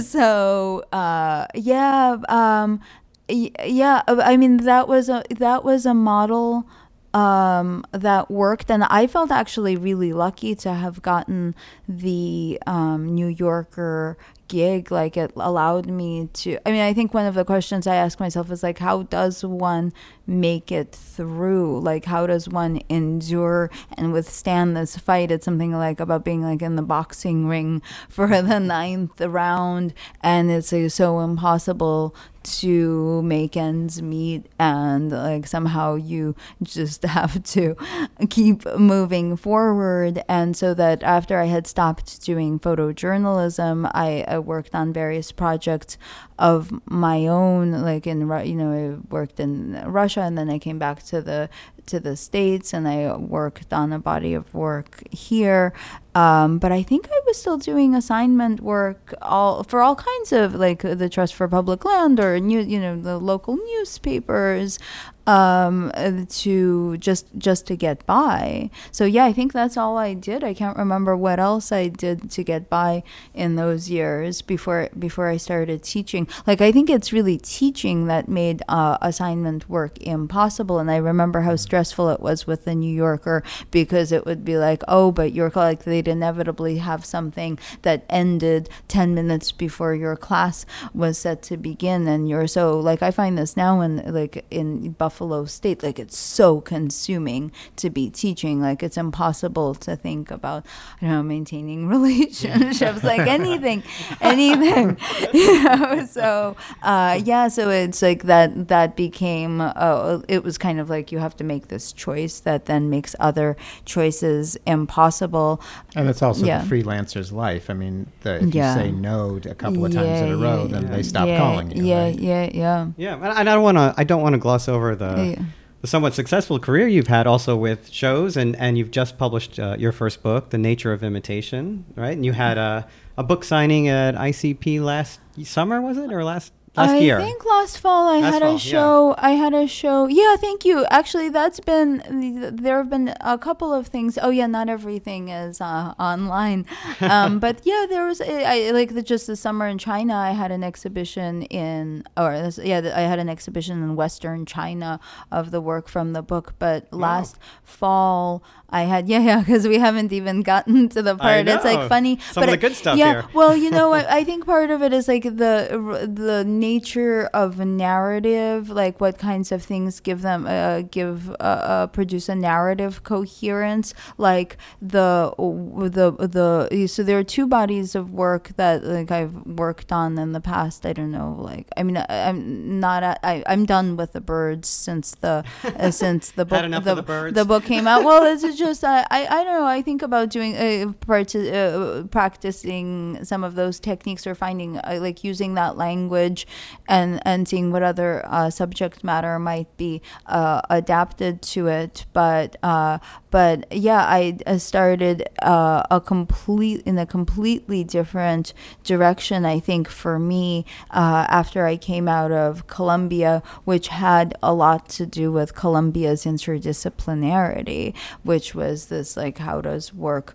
uh, express autonomy? How does it relate to to painting or like the history of the avant-garde? And I thought about you know the Soviet avant-garde, and then about you know and then and then even like uh, uh, with the birds, it was like how to get um, very metaphorical and be interested in some like this same kind of sense of of this idea of capturing this thing that you don't know or being having a relationship with some like because I think the feeling of failure was something I took out of uh, photojournalism was this like you go and you have this experience and then you in the end are completely unmarked by it, even if you're physically marked by it, as as in my case, that somehow the knowing is like always feels superficial. And so and then and the other thing too is with uh, i was thinking about this this is a kind of platonic formulation of um,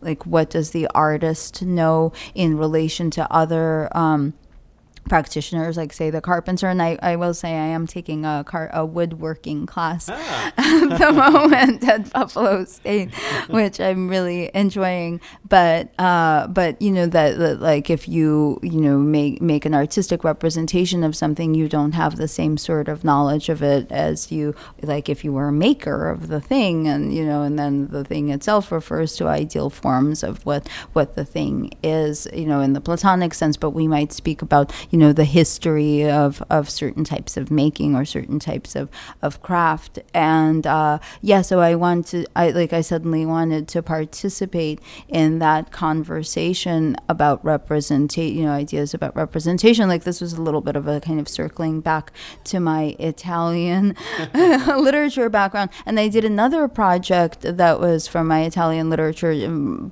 background. Like i tried to uh, uh, undertook and i uh, haven't finished it a, a, collaboration with Dante and thought about how a kind of cultural history uh, from literature, per, you know, can be, uh, you know, can, can still be, seem present, and that you know, how how contemporary life can speak to uh, what you know literature speaks of. But, but yeah, so photographing the birds began with photographing uh, landscapes with and horticultural natural landscapes, but with this kind of like like using art materials for the first time, creating these like backgrounds and uh, thinking like in a very painterly way that like like rather you know the, the Szarkowski essay, the photographer's eye, like it's not a process. Uh, it, uh, photography is a process of selection. It's not a synthetic process, and like I wanted it to be a synthetic process, like of when, when people write about it, it's, they often refer to the the artifice of the Natural History Museum. The idea that in the you know 19th 20th century um, you know mostly 19th century capturing these these these Mm-hmm, animals putting them in the display that you thought would have been their natural habitat Mm-hmm. right, right. which which al- already takes everything out of context yeah. Uh, as well and of course it's an idealized view and it doesn't take into account the Yeah. Socioeconomic, social, and cultural Yeah, history of the place or anything like Right, that. It right. becomes just this museum piece, this display, Right. Yeah, and then yeah, so that's right. you're taking the work um, Yeah. and sort of uh, building off of that in a sense of also including the the artifice of what we believe in photography and things exactly, like that. Exactly, exactly, yeah, and that, um, and also that there's like you know the uh, John James Audubon killed the birds Right. whom he whom he By presented, dozens, and we were just yeah we were at the Natural History Museum yesterday with the kids, you know, looking at the that all the animals are stuffed. Uh, I, there was a video that went viral viral recently from a, a little girl who uh, just found out what meat was, and she was like, "Yes, but it's not good for the animal."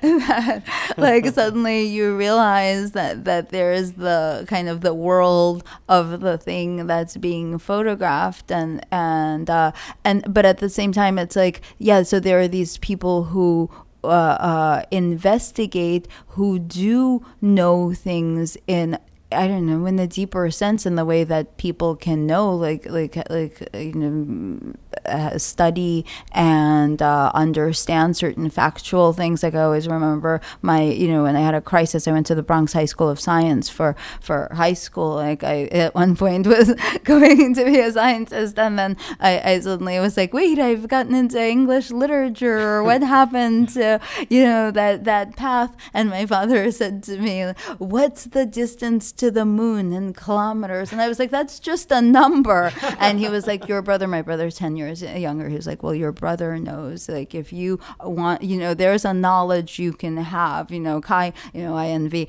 has uh, much of this knowledge through uh, machine shop practice. And it's like partly why I'm doing wood shop practice now is like to suddenly understand how things are made like how things are in the world. And I think like that project was a sort of speaking to that that longing to participate in this culture of knowledge acquisition like research while at the same time acknowledging this yeah the the whole like decontextualization of it that like the kind of i don't know like one is fated to have this artistic point of view. Like the, the first time i i, I joined a, a, a banding bird banding expedition and i had my um Fuji negative or Polaroid film for the for the four by five camera. I had the whole setup that uh, I was like, okay, great, someone's gonna let go of the bird, and then it's gonna you know fly away across my background, and I'm I've got the strobe set up, so I'm gonna freeze motion as it's flying away,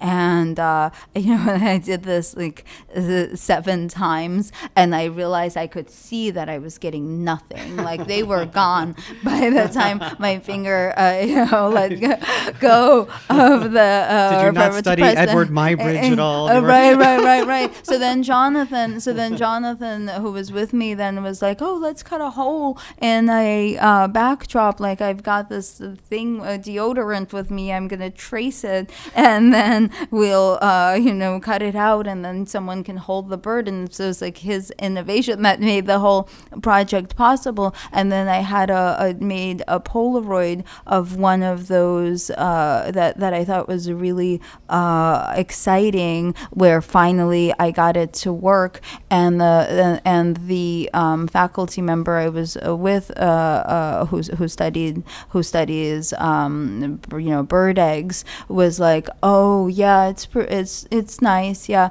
but uh, the little um, bit, the tip of the bird's wing is cut off. That's too bad. and, uh, you know, I Know think your that- audience. you know, That's that right. There's always going to be a different kind of interest. Like an art, things will be driven by an artistic interest, even if I go through these other spheres of knowledge, you know, knowledge-based yeah. activity. But you're, to, you were to also crossing over into the scientific world where people expected uh, a certain precision Uh, and yeah. accuracy. Yeah, yeah, yeah, yeah. yeah, and you know what? I don't know how much time we have, but one thing we haven't talked about is the post photography project. Yes. Absolutely. No, And things. we were getting to oh, it. Oh, okay. I just wasn't sure if uh, we're, um, we're okay. Oh, we were okay, okay. Because I know myself to be long-winded. Yeah. well, I yes. Know we, thyself. We are moving along. We Oh, good, we got good. into No- current work. No, good, good. I wasn't. I was worried that you would say, okay. Oh, when I interviewed for Smith, I had to give an artist talk, Oh, and yeah. then it was like, uh, and then and then You were I getting, someone like, the- the someone signal was for like cutting clock, clock, time. and I was like. Okay, Alright. and and Here's- here's the rest you. of my Yeah. 70 no. No, no, I was like, and thank you, and guys. Well, I'm glad we got out so much for coming. 2009, Yeah, so yeah. thank it you. was like, thank you so much for coming. No, and I really ended it there, but they didn't know. Right. like they didn't really do the math, Oh, and they were okay. This is the beauty of a podcast where you're not limited by commercials or uh, the next show coming up or the next interview.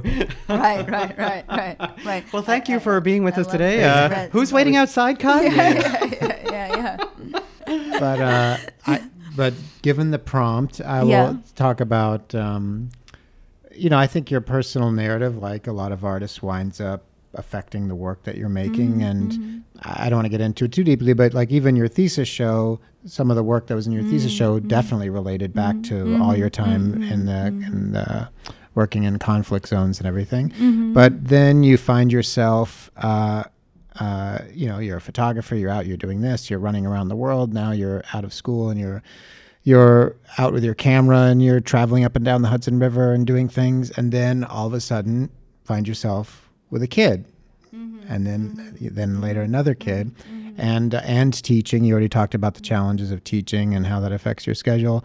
And so you found yourself trying to figure out how to continue making work given this new set of limitations. You know, talking about having babies, not not kids that are grown up, but having babies.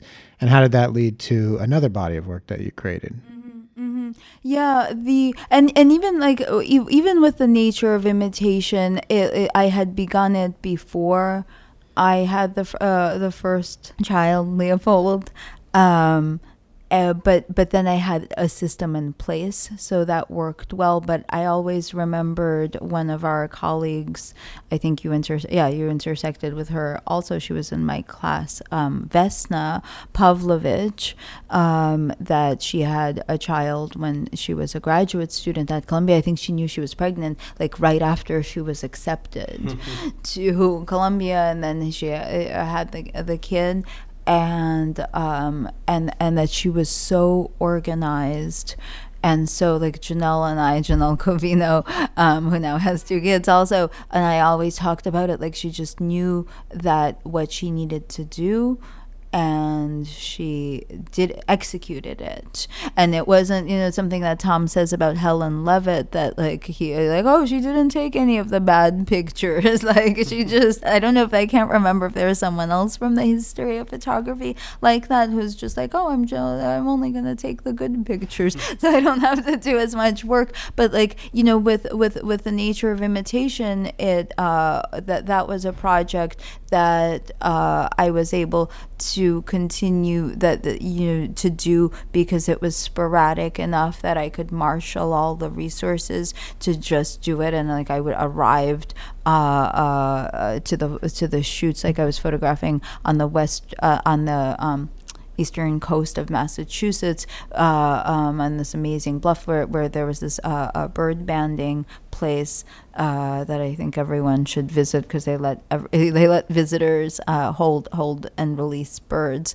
But uh, you know, I had like loads and loads of like I had to keep going back to the car, like sandbags, you know, like microphones here, uh, like stand try uh, light stands, this strobe, this strobe, that strobe, gels, and blah blah blah. Like I became very uh, process oriented, and I had to be so prepared with you know, like then I, I started fogging my negatives with like so I had a neutral density filter on the flashlight in the dark room on the sheets of four by five, and then organizing and you know, knowing. So I, I, I got into this whole uh, way of working, and then and then planning uh, with with the, with the people from Manomet to go out there and photograph, and then that became more and more difficult as the uh, Nature of Imitation project was winding down, and I was uh, uh, had the first son, and you know when I think that always does a really good job with the first one, and uh, and I was absolutely devoted to um, taking him out for walks twice a day. You know, like in Russia, it's you know they used to let me uh, sleep on the balcony in the winter. Kind of like there's nothing better than fresh air.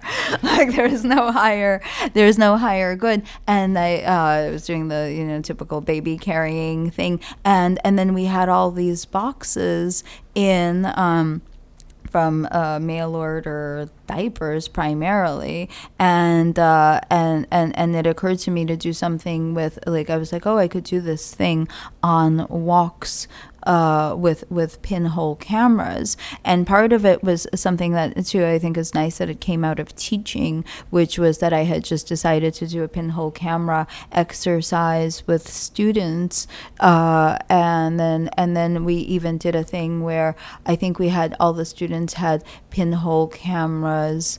Uh, uh, pinhole photographs up on the on the wall for presentation, and then uh, we uh, we photographed them with that wall with four by five cameras and paper negatives, and then like the negative and the negative made a positive, and that was like, oh my god, you know, paper is designed as a negative. That's so cool. Like all of these kinds of possibilities of that uh, uh, process you know, kind of like rediscovering the magic of pho- photogra- photosensitive materials. Yeah, so so I started doing this thing of taking walking around and leaving the box, the pinhole camera boxes, and I was like, oh, I could still make two photographs. Like I tried to do various things with photographing, but it's also like living in Northampton, Massachusetts was was um, very uh, difficult for me to connect with it or see a kind of visual possibility in it. Like I know Claudio is working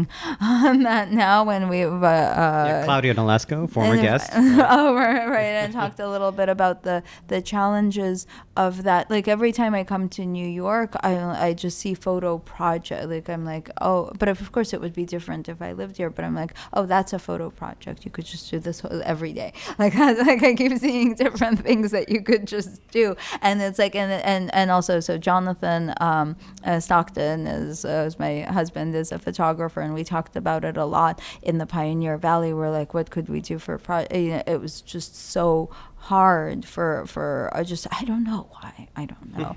But uh but yeah so this was something that then seemed possible.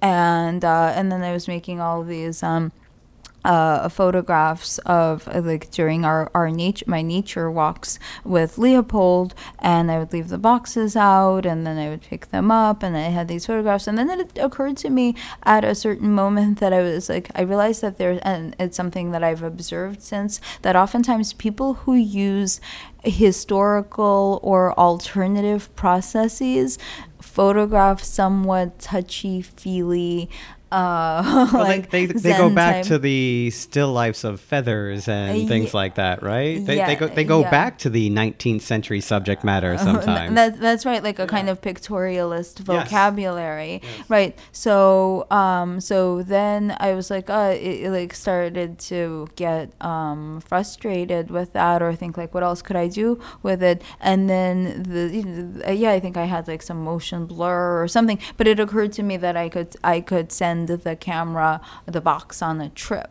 And then have its results, and it was it's like such a um like not such a big deal. And it's like uh, i feel I, I, I keep thinking about it. it's like a puzzle that i'm trying to solve. But i told my uncle in moscow on the phone i was like you know i invented something thing.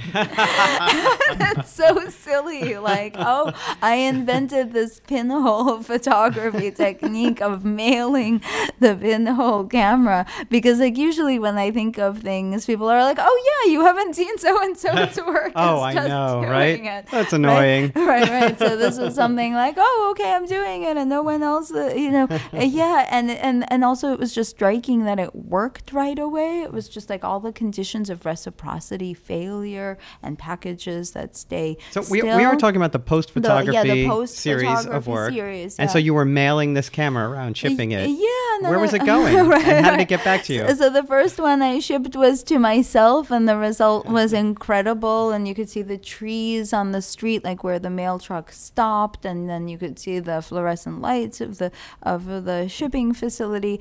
And um, And this work is on your website, and so we will link to it, Okay. yolamonakhov.com, and um, and uh, along with many of the other Mm-hmm. things we've been talking about, including some earlier work. But Oh, also, all your photojournalism is on your Uh, website. that's too, right. A That's lot right. of it. Right. That's yeah. right. Yeah. Yeah. So you're shipping uh, these pinhole cameras around. yeah, so I'm shipping the pinhole cameras and um uh, yeah, and then like you know, like I was really excited by a result, and it's also that kind of immediacy. So I think like I'm somewhere in that uh, uh, you know, tension, that purgatory between not appreciating the immediacy of the digital, which is like, oh, you put the card in the SD card reader in your computer, boom, and it's like, okay, like with the digital, I think I, I, I feel at times because because uh, okay so with the nature of imitation i shot four by five negatives and I spent so much time working on the scans we had a dusty Flextight scanner and like com- computing and computing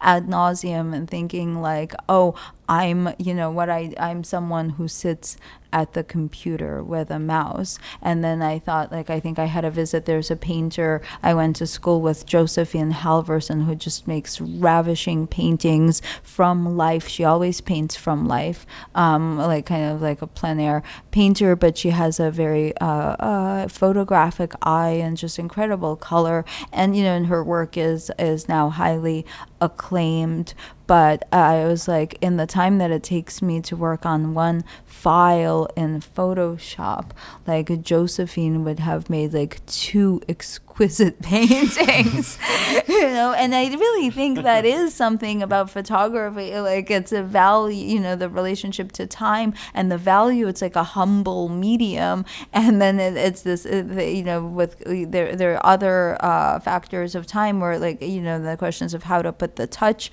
back into the thing um, and uh, yeah so it's like with this that the fact that there was no negative and you could go and you could do it and this was it and it's like a high stakes game because if you screw up the developing and having my hands like putting on gloves and in the develop in the developer and figuring out and doing the wrong thing like pulling it out before it's done or figuring it out how to get the best separation of tones just through the dilution of the Because developer it's, it's one of a kind. it's one of a kind Right. yeah and then it's silly because of course like when i teach photography you know the, the thing you like I, I don't know if you say this but you say like oh you've got the you've got louis daguerre you've got uh, william henry fox talbot you know that that uh, um, whose process was more revolutionary like oh using the negative as a matrix for the positive and and everything about photography and communication and dissemination you know leading to our earlier conversation about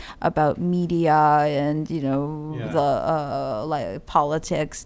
And uh, yeah and then you've got you know, you know so then like I'm very skeptical of my own uh, fetishization of of the hand. And I understand my own kind of envy that's at play where I want things to be more hand like and you know and I teach students to appreciate like gelatin silver prints like what a photograph looks and feels like like the way it curves and how like there's a kind of tactile realness in that and uh, uh, like a real beauty.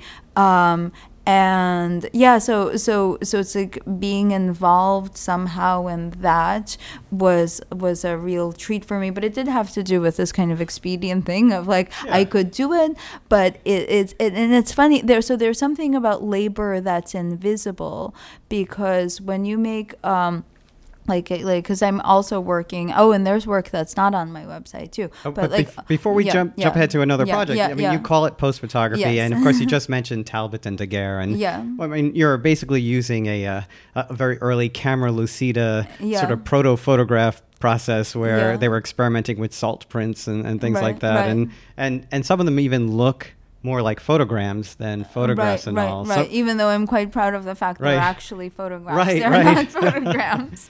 so, so why the Yeah. name post photography? Oh well, it's a pun on because they're posted by mail. you didn't get that? no, I thought it was. Yeah, yeah, I thought you were making some sort of statement about after photography. Yeah, I'm Well, ma- of course, that's implied. There's I'm like a- yeah. responding to the after photography with the really dumb. I mean, you know, like Garry Winogrand's like stock It's photography. U.S. Post photography. Yeah, yeah, I probably should. Uh, yeah, you know what? You probably should be U.S. Post Postage due photography. photography. Yeah. So, but but it's also this like like in the era after photography and all the kinds of things about the failure of photography that there's still something about uh, like photo like the magic of photography, that really uh uh um kind of a juvenile thing of, of going into the dark room or seeing like seeing what kinds of things happen like how things look on a on a sheet of how how things appear Oh, on a sheet of paper like what photographs can see. Ah. Yeah yeah and Now it all right right. and it does relate to photojournalism be- like because of this you know like i was saying with the, the constraints of of family life it's like became some kind of metaphor for the being able to go out in the world Yeah. and to infiltrate spaces but like instead of infiltrating these high stakes Hot things zones, yeah right. it's like in, oh right and, you know and i had very like i had uh, boxes destroyed by the post office i had a, a very antagonistic relationship with my local postmaster they try i got a cease and desist letter Oh, wow. Eh, well you know, you know I, I tried to get We- permission Tell the story about how you tipped your hand. The Oh, I know. How well, did they find my, I out? my hand almost immediately because I um I, I I came in and I had I had uh, written the mailing address on the um, bottom, not on the pinhole side, but on Ah. the verso side.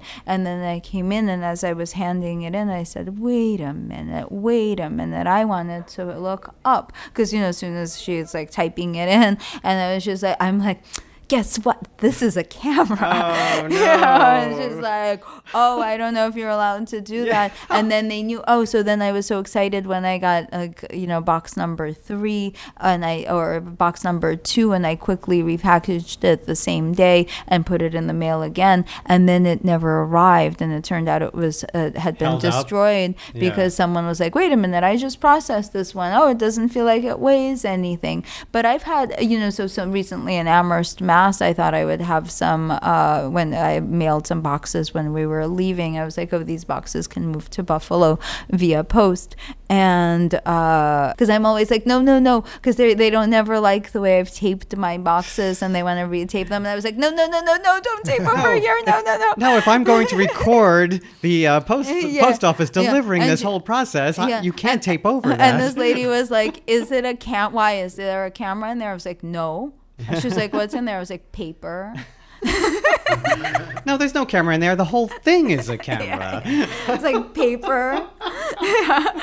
so, uh, yeah. So, so I don't know. paper. but I'm, but I, you know, I, I am thinking like, you know, every once in a while there's real surprising novelty in what, what it looks like or how it feels that it relates to place. And then, then I think about that too, like as a kind of diary of where I've been, like my, you know, oh, I went and I took it here. Like I really appreciated that the really uh, banal environment of Western Massachusetts was represented in its own oblique way, like like oh, from East Ham, mailed from East Hampton to Nor to Williamsburg, Massachusetts, and then mailed from Williamsburg to uh, you know Amherst or whatever. So and some of them were mailed to friends, and then you can see like a friend's vestibule, like in the house where they live, like certain kinds of things. So that's something I keep wanting to do more with it, of like ma- making it a conversation, but uh, with people and try, trying to get it to be more about place. Like uh, there is one thing that I started, but I don't know if it's uh, I haven't yet developed the film with a, an eight by ten box of just making photo like a quick exposure in various places and thinking about it as a kind of diary.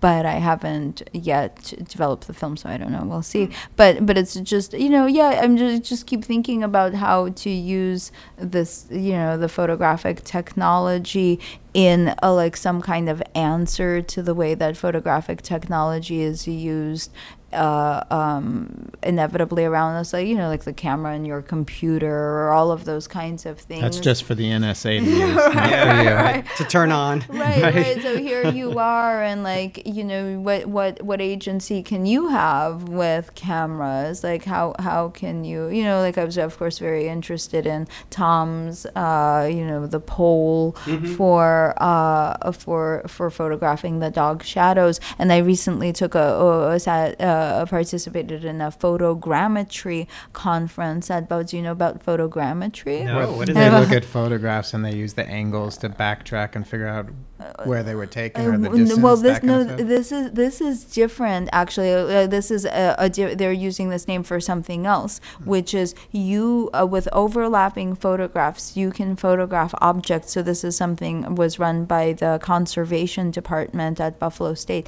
You can photograph objects, and then you can uh, uh, put them in or places, and they can be big sites. Like you could do anything Ah, as long as you can 3D get in modeling. for 3D modeling, and then they're very kind of antiseptic because you're not you're supposed to have flat lighting, you know. So they look they're very lacking in sensuality. The kinds of images that get produced, but you know they rotate. But there's this kind of thing about uh, you know, virtual memory like monuments or or there's that that Nefertiti yeah, uh, the made hoax. the hoax, yeah, yeah, but uh, yeah, so it's kind of in, it's just something about like like there are all these innovations that are going on. Yeah. Um, so it's some you know It is the know. same thing I was talking about. It's just that the technology that allowed them to analyze Mm. one photograph, then they built it, then they added more to it Oh, and I used that see, geometry to build something on top of it. Yeah. Oh yeah. Um, So, so what is this uh, this new project you were going to bring Oh, up? Oh, I was just wanted to say. Well, I don't know yet how exactly it's gonna go, but I will say that. So, um, among the things that I've been doing, so there are these kinds of you know more process-based things that that we talked about, or you know, like I don't know, I think about them somehow as as investigative, and then there are these. Uh, uh, uh, this other way that I continue to photograph, like I realized I was um, really missing it when I wasn't doing it, which is just just to photograph. So one of the things I've been doing is um, uh, photographing childhood, photographing family life with one of the the ca- camera that uh, Kai and Tom built, uh, the the, The Cyclops. Yeah, uh, which uh, always gets a lot of attention.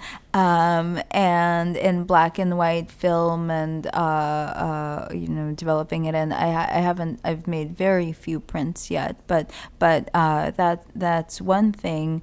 some of these can be seen on our Oh. conversation on a new nothing. Oh, that's right. And you posted a new I did, yeah, photograph, yeah. and I need to answer it. Yeah. And I'm so slow, and, and we're fine. both so slow because we slowed down on purpose, I think, which is good. And I think Oh. good. Well, I also think it's because if you're going to make new work, and then it has to go through the whole workflow Yeah. for, Well, for our, our Yeah. listeners will know about a new nothing from a previous episode. yeah, previous episode we just uh, interviewed Nat Ward and Ben Alper, Ah, so okay, ties wonderful. in. Yeah, I think it's a really wonderful idea, and it's like, yeah, so good to, um, Yeah, I, I, by the way, I think you're so good at it. Like so thoughtful. The replies are so thoughtful, oh, thank like you. so connected to what I've done. And it's also interesting. I I kind of think with us, but also a lot of the conversations that there's a relative transparency between the artists and the pairs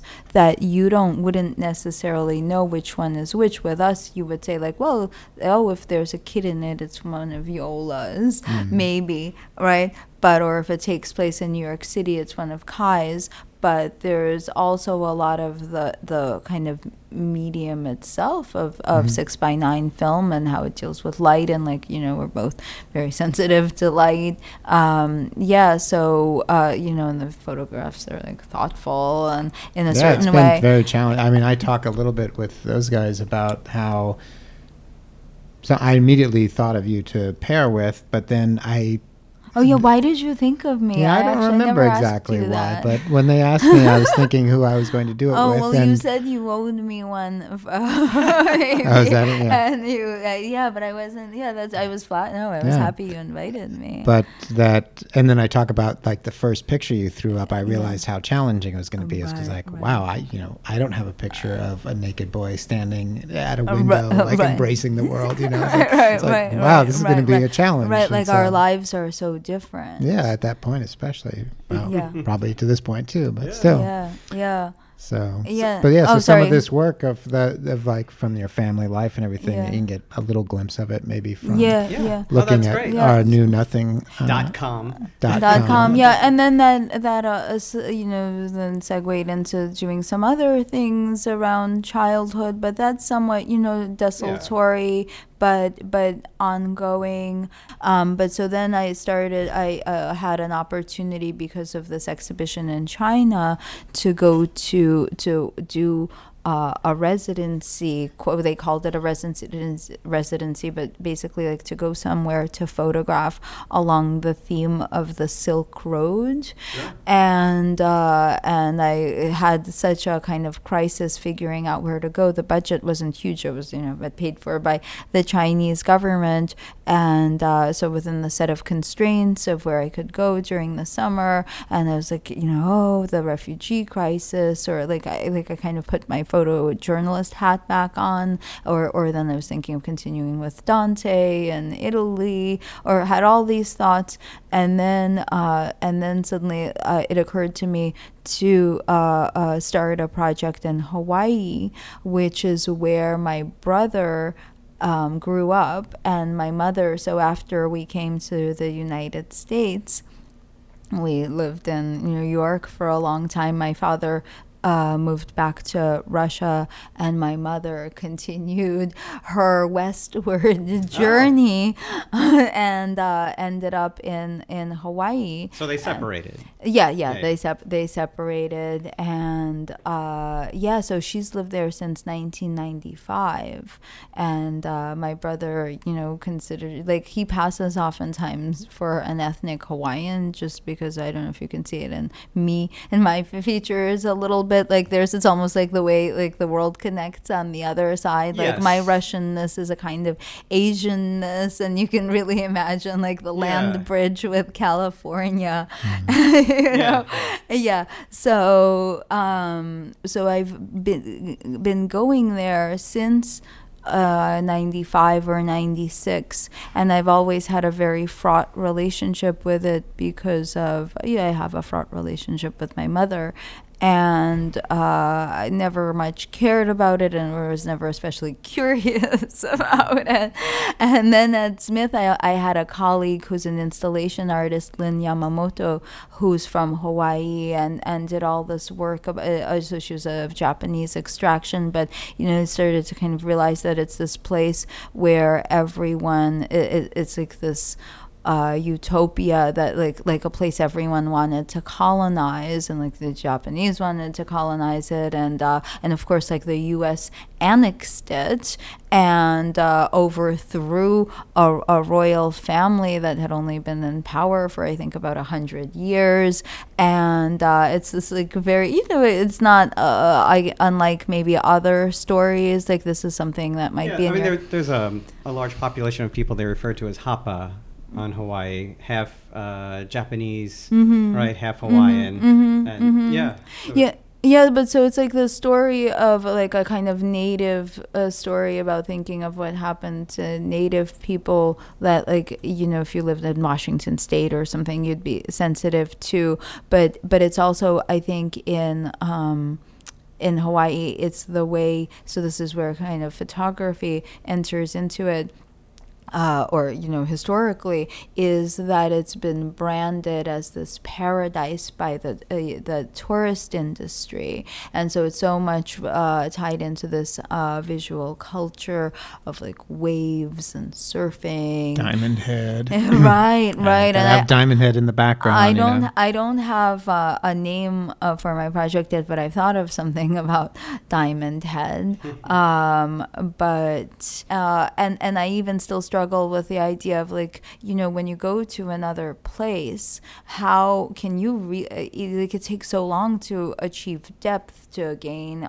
Uh, Yeah. entry and all like all of these things like and then it's like expensive to go back so then you you know there are like also No, so you- many unfinished projects you, pick, and, you like- picked a very expensive project. yeah, yeah, yeah, yeah. And, yeah. and you'll have to suffer a lot. for Uh, it, right, so, right, yeah. right. Well, right.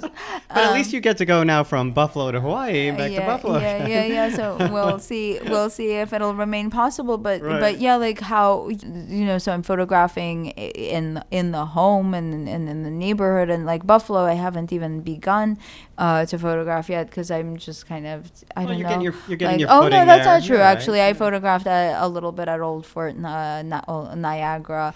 um, but yeah, I'm just trying. You know, but but certainly photographing home at uh, close to home or at home is part of the formula. But then yeah, so then there's this project. But I have to say, it's so kind of exciting to me again to solve the problems of photography of these you know prosaic things about getting getting the right form of access, fi- finding the right time of day, and and then the kind of uh, uh, uh, striving for the lyricism, and then trying to achieve coherence within the individual photographs. So those things that I think like with some of these other projects, that sometimes uh, like I, I feel like at times like I've stumbled into a set of techniques or a language that worked and then I was allowed to exploit that language uh, until I couldn't do it anymore. But then there's this like also infinitely com- uh, complex language which is so unforgiving. So, so part of it getting back to the thing about the darkroom print is so in a photograph all the labor is hidden.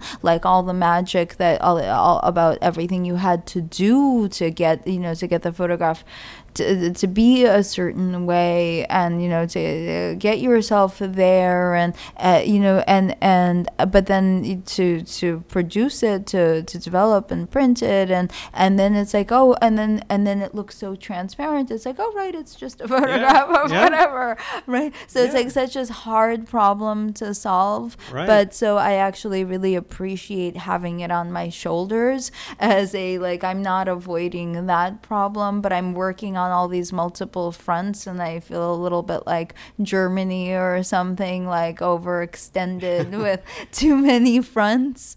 I didn't know where that was going. yeah, yeah, yeah. no, because I am like I'm like okay, how do I do new things with pinhole cameras and build cameras? But then I'm working, you know, with The Yola like- Empire is yeah, stretched uh, too right, thin. Right, right, right, right, right. While while taking Hopefully, the it has a better conclusion. Oh yeah, Yes. that's true. That's true. While taking the kids to soccer, yeah. And then another thing um, that I'm working on that uh, hopefully we'll get to talk more about in the future is uh, starting a pub a photography publication for uh, people behind bars, which is provisionally called Just Art and Photography, um, but to do so kind of related to the earlier conversation about uh, literacy, photography, and literacy, but also this kind of uh, idea of bringing kind of like great work to uh, people who really could benefit from it is uh, I kind of got involved in the issue of, of uh, mass incarceration and the carceral state, which is also maybe something a little related to like came out of my interest in the po- the post photography project, and then I studied, uh, uh, read about it a, a, a fair amount and attended various conferences. But um, yeah, so so something about um, you know uh, maybe akin to what you guys are doing with the podcasts of uh, uh, like a, a conversation around photography and potentially related activities for people, of course, who can never take pictures. And I read that on BuzzFeed that that uh, thus far. 3.8 trillion photographs have been produced and 10 of 10% of these have been produced in the last year Yeah, no, I Just know. like something about the accelerated rate Yeah. of photographs and then to think like oh and then there are these people who have almost no access to what uh, how the outside the outside world is Right. represented or like you know who don't don't have access to digital technology and anyway uh, yeah and, and to kind of have an enriching experience of uh, photography Yeah, education. So maybe so. we'll uh, we'll have to come yeah. back and, and yeah, talk yeah. about that one. Yeah. Well, thank you, Yola, for giving us uh, all this time. And so you're heading back. Uh, when do you head back? To I, uh, tomorrow morning, I we fly back. All right. yeah. Well, have a great trip. yeah, and thank we'll you. talk to you soon. Thank you. I enjoyed the conversation. Sure. All right. Bye, everyone. Bye, everyone. All right.